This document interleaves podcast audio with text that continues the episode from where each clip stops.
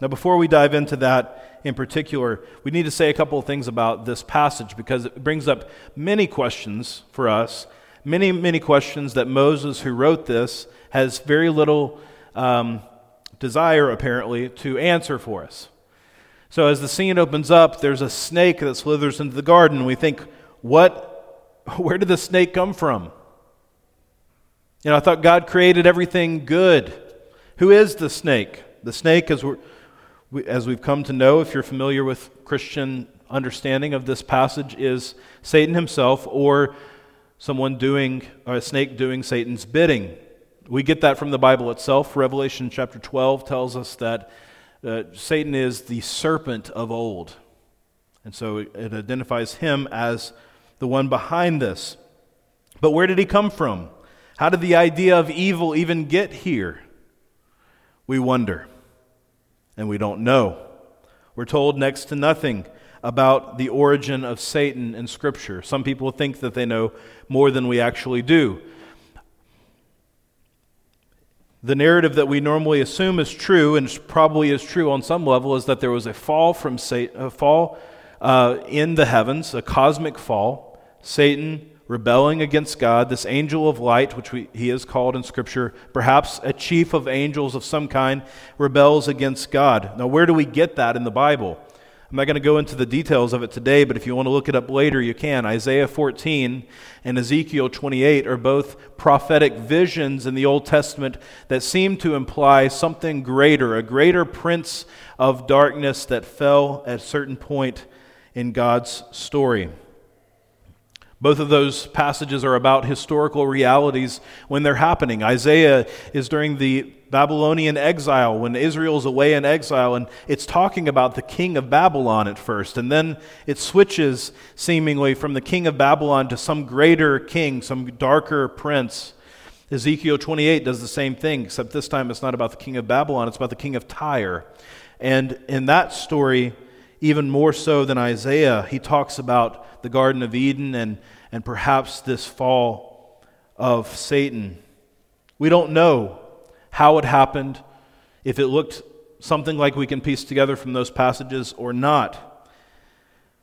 Presumably, it happened at some point before this time, since Satan here, through the serpent, is actively working against God. There's a lot we don't know. We don't know whether talking snakes were a normal part of the creation. Probably not. Most scholars believe that this would, should have been the first sign to Eve that this was amiss, that there was a creature seemingly not made in the image of God who was speaking to her. But we do not know. What do we know? We know some things about the nature of evil that are so important for us to understand. The first and most important is that we know that evil did not originate with God. It is a rebellion against God that did not originate in Him.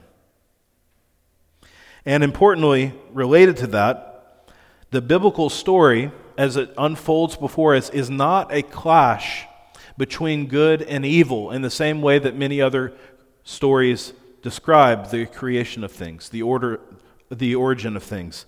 There is not two equal and opposite forces called good and evil, a yin and a yang, two things opposing each other, and the hoped for outcome is that the good will prevail. That's not the story of Scripture. The story of Scripture is that God created everything good, and that evil becomes this slithering thing that slips into his good creation. It's not equal and opposite. He is in control of it, and he will end it, certainly. We also know, if we read the rest of the scriptures, that sin and evil are things that are not blamed on Satan, but Adam and Eve. This is their sin, even though they are tempted, even though they are deceived, they are provoked. It's mankind who falls into rebellion against God. There is no devil made me do it excuse, even from the beginning.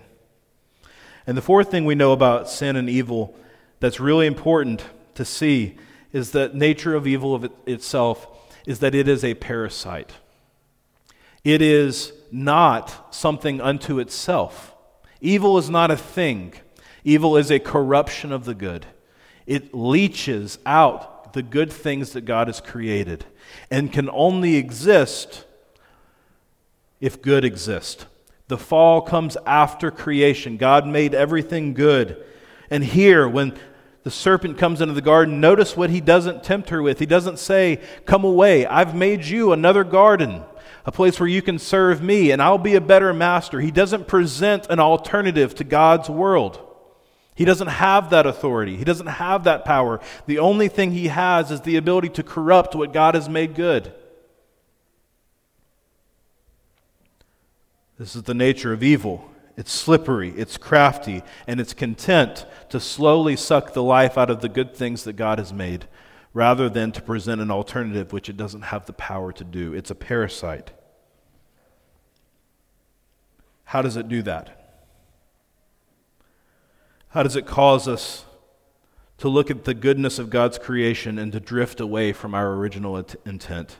There are three things I want us to see about that this morning. The first one we'll spend the most amount of time with, and just mention the other two here at the end. How sin works, how it causes us to slowly drift from God and His presence to a desire to be like Him, first and foremost comes from doubting God's Word. Doubting God's Word.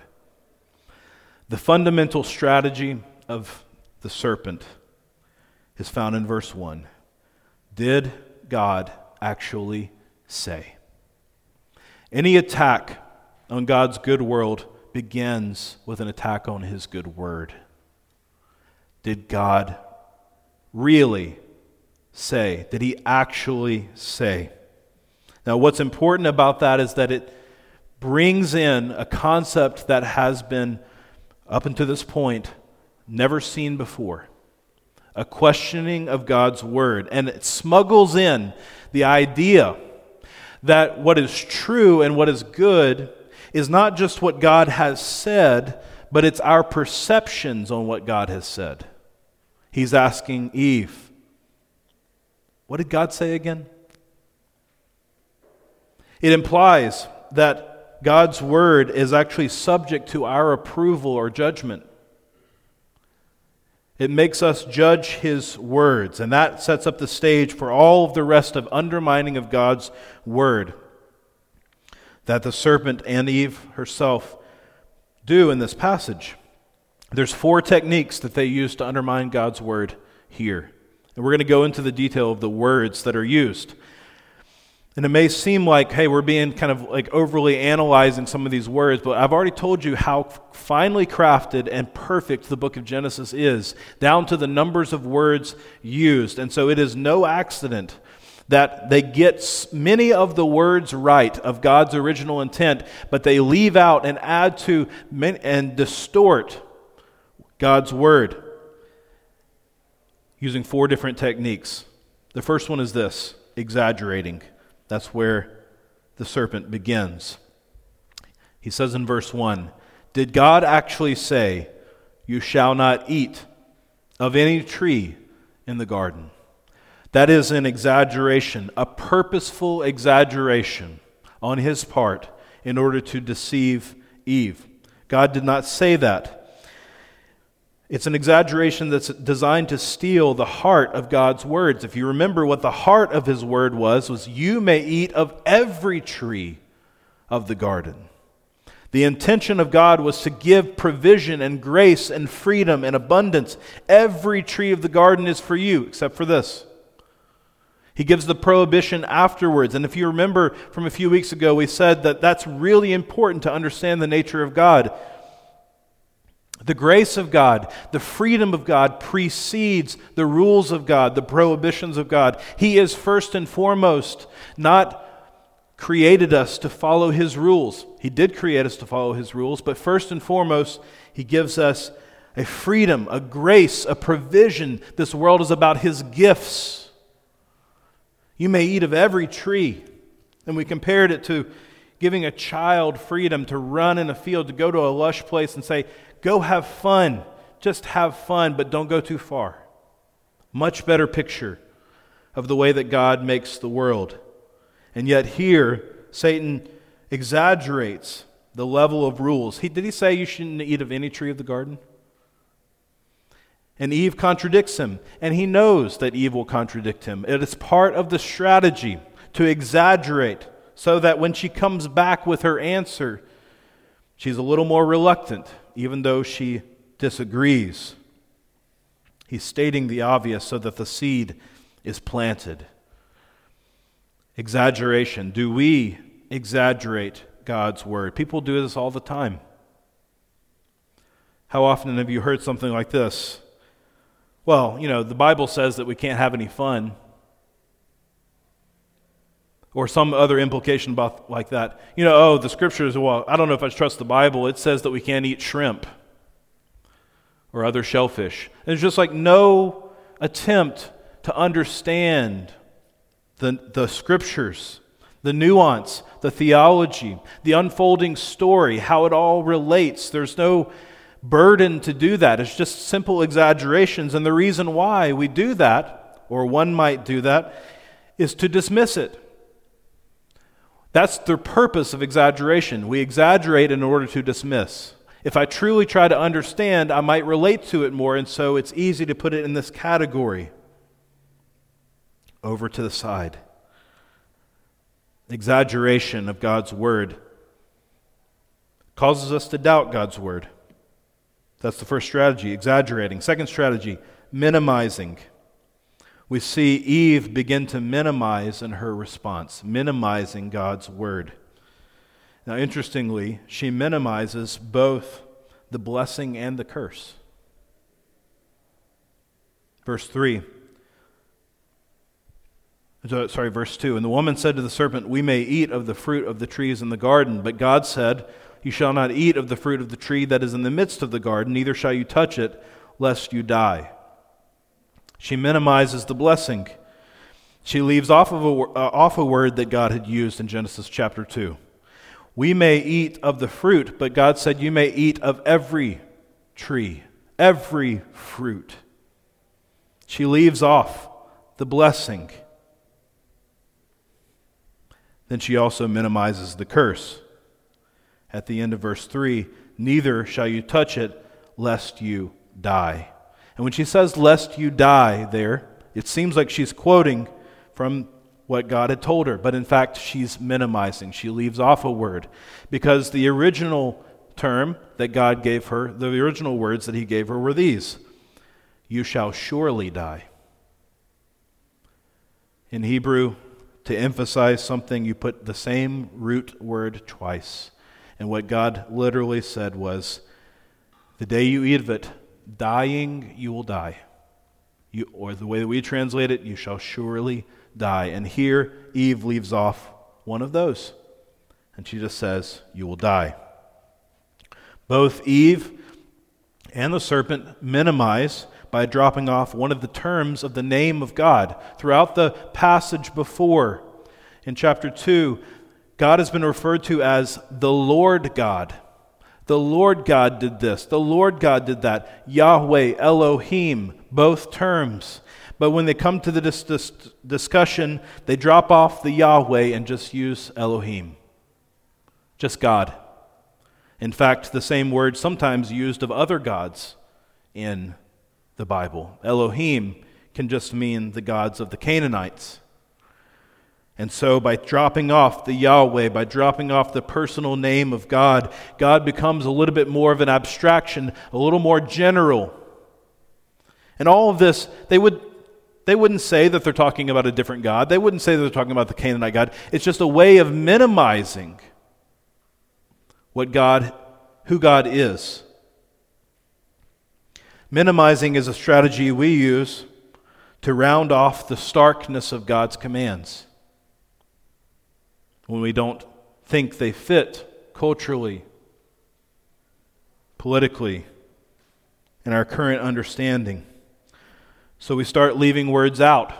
We start emphasizing certain verses above others. We start avoiding talking about certain things, or when we do talk about them, we talk about them in ways the scriptures don't talk about them because we'd rather talk about them that way. We'd rather talk about sexuality and gender and judgment and other things in certain ways that are palatable. And we feel a certain embarrassment for God Like we need to defend him against other people's opinions. And so we minimize sometimes the blessings, sometimes the curses, sometimes the very name and nature of God. The third strategy is adding. Eve adds to God's command in verse 3 when she says, Neither shall you touch it. God never said to Eve or Adam that they could not touch the fruit, only that they should not eat it. And you might think, well, that's less bad, right? That's that's not so bad. To add to God's word, surely that's not as bad as taking away from it. Maybe it helped Eve. Maybe it helped her to know, like, if I just think, if I'm just going to add this command, don't touch. Is that bad to add to God's word? Yes. Why? Adding prohibitions to God's word distorts the under, our understanding of the goodness of God. You make him seem unreasonable when he is only good and gracious. See, the thing about God's word is it's never petty. It's never designed to be a litmus test for us or to, to somehow limit us. If it does limit us, it's for our design, it's for our good. We believe in the goodness of God, and therefore He gives us prohibitions sometimes but for our own good. And when we add to those prohibitions, then we make him seem like the things that he cares about are the rules in and of themselves. Ask yourself who Jesus was more upset about the ostentatious sinners in Scripture or the Pharisees. Both of them sinners, both of them needing Christ and his message. But he had a hardness towards those who believed that by adding to the command of God, they could somehow achieve righteousness. You know, I was thinking about an old hymn uh, that I, I don't know where I first heard this, a long time ago. But there's this hymn, and it's got an awesome title because I wish we wrote hymns like this still today. But the title of the, of the hymn is this There's Danger in the Flowing Bowl. I mean, that's, that's a pretty epic title. I wish we could write something like that these days. But it's a horrible hymn. There's danger in the flowing bowl. It was written during the Prohibition time in America. And you might imagine this is about alcohol. Yes, there's danger in the flowing bowl, um, an alcoholic reference. So somebody wrote this during the time when alcohol was illegal in the United States. And many Christians were, you know, ready to jump on that bandwagon and to do things with Scripture to talk about that. And so let me just read you the first verse of this hymn. There's danger in the flowing bowl. Touch not, taste not, handle not. Twill ruin body, ruin soul. Touch not, taste not, handle not. Will rob the pocket of its cash. Twill scourge them with a cruel lash, and all thy hopes of pleasure dash. Touch not, taste not, handle not. Now it's clearly saying, touch not, taste not, handle not this flowing bowl, right? And it, when it says that, touch not, taste not, handle not, it's quoting from Colossians chapter 2. Paul in Colossians 2 says, Do not handle, do not taste, do not touch. However, as some of you perhaps are already picking up on, Paul is actually quoting someone else there and saying, Don't say, touch not, taste not, handle not. He's not saying, don't touch, don't taste, don't handle. He's saying, be careful of saying those things. Because when you say those things, you might be in danger of adding to God's word. And he's saying, human rules. Human rules, they seem like they, are, they have wisdom, he says in Colossians 2, but even though they have the appearance of wisdom, they are of no value in stopping the indulgence of the flesh. And so I find it very ironic that a hymn that was designed to stop the indulgence of the flesh quotes exactly what Paul says is ineffective at doing so. It's not effective to add to the, to the rules of God. It's dangerous, in fact.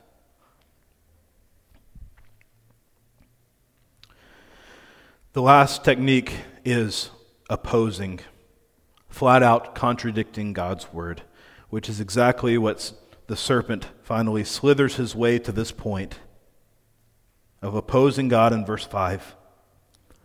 For God knows. Sorry, verse 4. But the serpent said to the woman, You will not surely die.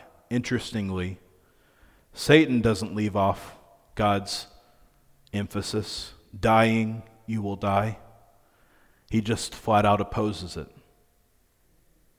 In fact, he adds his own emphasis and puts not in the first position of the sentence. Lo, not. You will not die, surely. Exactly the opposite of what God has said. And this is what it comes to. This is the pathway. Doubting God's word begins and minimizing, and it begins in exaggerating, it begins in adding to or diminishing, but it ends in utter opposition. When we question God's words, we try to make him into our image rather than being made in his, which is what we are designed for. So I ask us, where have we said or thought or implied in our hearts, has God really said this? There are many people questioning Scripture in its generalities and also its particularities. And we have to be people who look at those generalities and particularities and try to understand them in their context, but then ultimately believe them. You need to hear this, even though it's a little blunt to say it like this, it's just the way that it is. The words, has God really said, are the words of the serpent. They always lead us astray. Though sometimes there's the work to understand. Sometimes we don't fully understand a scripture passage until we understand its context. Sometimes things may seem harsher than they are in scripture. Sometimes that does happen, but I'm asking about the heart. Is the intent to try to make it palatable first and then understand it, or is it to understand it and then believe? Because has God really said is a path away from the commun- of communion with God? Isn't it interesting? I should also note that the first contradiction of God in Scripture is over the idea of divine judgment. The thing that Satan says surely will not happen is the ultimate dying you will die of spiritual death. Isn't it still appealing to us? To try to live without that consequence, without the idea of death, physical or spiritual. The lie is still there, it's still within us. It begins by doubting God's word. Secondly, today, it leads to doubting God's goodness. Be much briefer here, but we see the natural consequence in verse 5. After he has undermined God's word, Satan re- leaves the realm of what God has said and goes straight to what God intends.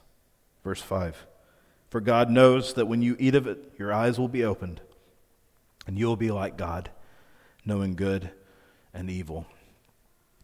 Here he attacks not what God has said, but what God's motivation is. He casts aspersions on God's goodness. The reason why God doesn't want you to do this is because He doesn't want a rival. He doesn't want you to be on His same level. He wants to limit you, He wants to put you in your place. God is holding you back.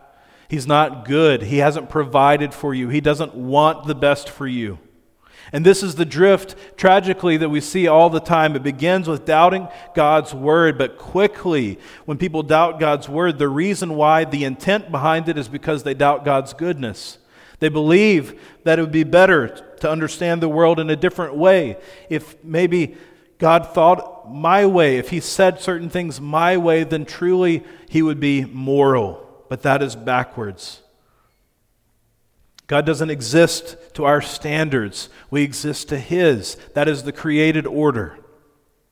Woody Allen, famous movie maker, said something very tragic. He said, If God exists, I hope he has a good excuse. That's the mentality, right? That's the mentality that we can fall into. If God exists, I hope he has a good excuse. Meaning, I hope he can, he can come up to my standards of, of what I think is moral. Or we say it more gently sometimes if I were God, I wouldn't do that. Or surely God wouldn't do X, Y, or Z because it doesn't make sense to us at first.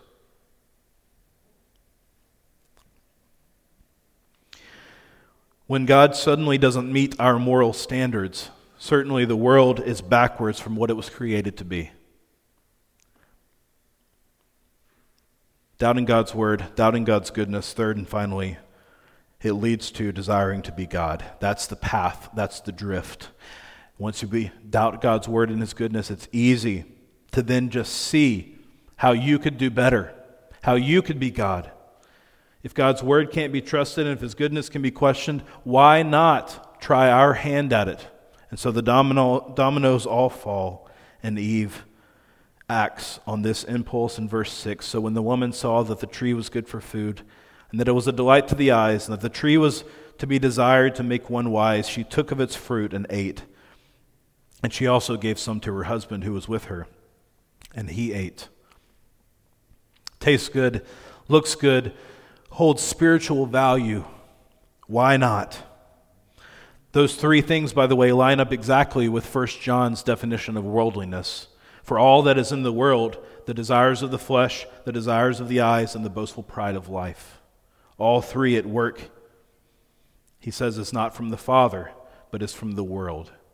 And it began here with Eve's lust of the flesh, lust of the eyes, and the pride of life that she so desired and she passes it to Adam, and he eats. He shares in the responsibility. In fact, the scriptures hold him to a higher accountability, and more often than her, he is the source of the sin.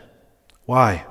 Because he was the covenantal head, and it was his responsibility that he failed. The scriptures say he was with her the whole time, and he ate. What were the results of this? Did it give them what they wanted? Did it provide what the serpent said it would provide? And you may expect me to answer the question with a no, it didn't. But that's not quite right. The answer is yes and no. What they learned was that what had been told them was a half truth. All sin is a half truth and all half truths are ultimately lies if you think about them. But they contain a grain of truth. And this is what happened in verse 7 Then the eyes of both were opened, and they knew that they were naked. And they sewed fig leaves together and made themselves loincloths. They had something they didn't have knowledge. It was a terrible knowledge. They had sight. It was a grotesque sight. Their knowledge and their sight both revealing how naked and ashamed they were. So, what the fruit gave them was power, but it was a power that imprisoned. It gave them not the full knowledge of God the promise of the serpent, but a full knowledge of their own emptiness and exposure. And I can't help but think of it, even though it's a silly example. The, the Disney movie Aladdin, if you remember the ending of Aladdin, that story, the great Jafar, the enemy, he's, he's about to destroy the good. And, and so Aladdin tricks him into asking for his last wish. And he wishes to be a genie, more powerful than any other genie in the world, and the genie grants him his wish to be the most powerful genie in the world. But then, as Aladdin is quick to remind him, with that power comes a prison, that he lives in a lamp and that he does others' biddings forever. In the same way, the power that we received in the garden was a power, but it was a prison as well. trapping us in, making us aware how exposed we are. And they made coverings for themselves, but those coverings would never be enough to cover their shame. And even still now, we seek to cover ourselves so that we won't be ashamed of who we are. It would never be enough. It was a half truth. We received power, but we could never be God. Even after eating from the tree, it did not transform us into God. The disobedience that we participated in didn't reveal suddenly an independence. It didn't give us a leveling with God. So now suddenly we are like God as the serpent promised. It didn't reveal our independence. The thing that it did was it created a chasm between us. So that what was possible before, communion with God, being with God, our original intent, we drifted away instantaneously from a communion with God to be with God. In an attempt to be like Him, we separated ourselves completely from Him, creating a chasm that was insurmountable for us. We could never cover ourselves enough. We could never repent enough. We could never work our way back to the communion that we had with God until the second Adam until Christ, who did what Adam could not do here, who believed and trusted in the Word of God when Satan tempted him, drew him out into the wilderness for 40 days. And when Satan slithered up to him and said in so many words, has God really said? Has God really said it's necessary for you to be here? Has God really said that you must be a man of sorrows and acquainted with grief? Has God really said that you, the Son of Man must suffer? Has God really said that this is necessary for you to suffer for your dominion? I give it to you freely. I'll give it to you right now. Jesus succeeds where the first Adam fails and says, Yes, God has said this. And he gives them chapter and verse and defends with the scriptures the words of God. He defends the goodness of God. He was God himself. And he is the only one who bridges the gap that was created by our sin. The only one who brings us back into communion with God, the original intent that we were created for. And he does so by giving of himself. It's his body broken, his blood poured out. I wonder if you noticed the language. Eve took the fruit and ate.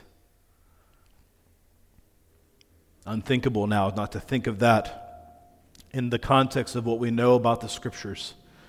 To not hear the echo of Christ's words take and eat. This is my body given for you. It was a meal that sealed our rebellion, and it is a meal that brings us back into communion with God. It's the meal of Christ Himself. Only by feeding on Christ, only by having Him, only by being covered with the loincloths of Christ, only by partaking of His body and blood, His sacrifice, and all that is contained in it. That is the only way that the chasm between us and God can be mended what Jesus Christ does when you are in Him and united to Him, and when you partake of Him regularly, He brings us back to the place where communion with God is possible. The thing that we originally were designed for, but could never get back ourselves, He gives to us of Himself. He brings us back, not to be like God in all the ways that the evil one promises, but to be what we were originally designed for with God to be with him forever. Let's pray.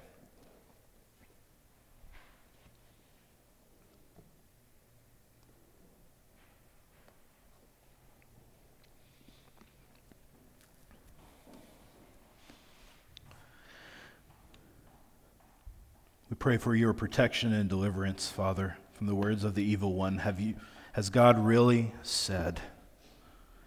I pray that even now, what would happen in our hearts is a submission, a bowing of the knee to you, the Yahweh Elohim, the Lord God, who has said that if we sin, we surely shall die, but has also spoken a better word by his Son. That if we're in Christ, we are a new creation. That if we're in him, we are heirs sons of God, daughters of God, joint heirs with Christ.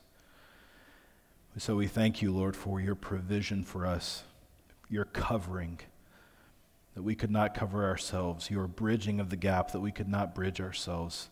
And I pray that we would delight in and taste of Christ today, trusting that He is the only way back to you, back to what we were designed for, to be with you forever. Help us by your Spirit to believe and trust in that today. Amen.